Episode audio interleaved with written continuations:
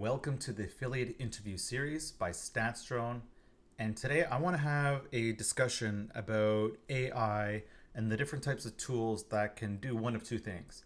Maybe they can help the small to mid sized affiliates get into a market where right now it's becoming seemingly competitive. Or I kind of wonder if these tools are actually going to make it difficult where the big affiliates get even bigger and they own more of a market share. So this conversation came up from chatting with a friend yesterday, and this friend has a lot of experience in business intelligence, data analytics, all that stuff, and affiliate marketing.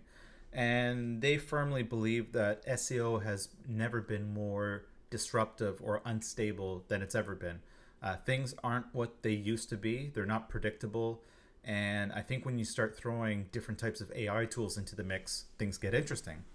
So when I went to Affiliate Summit um, back in August, uh, early August, uh, there's quite a few. There's at least three panels that were all based on AI in relation to something else, like AI tools, AI content, AI SEO, and there's a lot of different journalists there. And the one question I I had a chance to ask, but I didn't feel like I got a, a complete answer was, will AI tools make it such that the rich get richer, the big get bigger?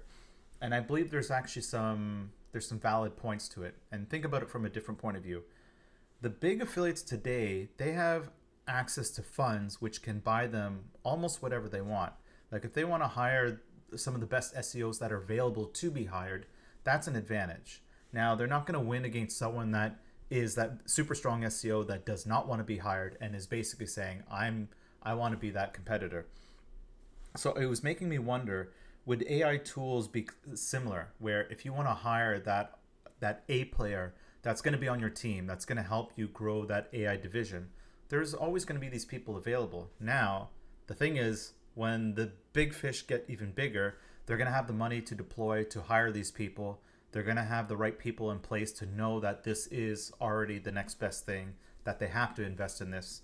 And I, I do think there's a, a lot of pros and cons on or maybe like I, I'm for it and and I'm against it. It's it's the way things work today. More money is able to buy you more resources and help you get stronger.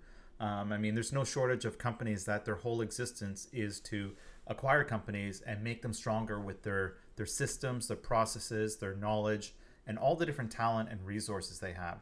I do think on the flip side, AI might offer a potential for people to be able to get into a space when they felt like maybe it was too busy and too crowded to be uh, to get into. And then it goes without saying, if you are that small affiliate that's starting out and you start to take off, well, the big fish are going to notice and they're going to want to basically acquire you. So if you're not willing to sell and exit your business, then maybe there's a chance that AI and AI tools will actually help people compete.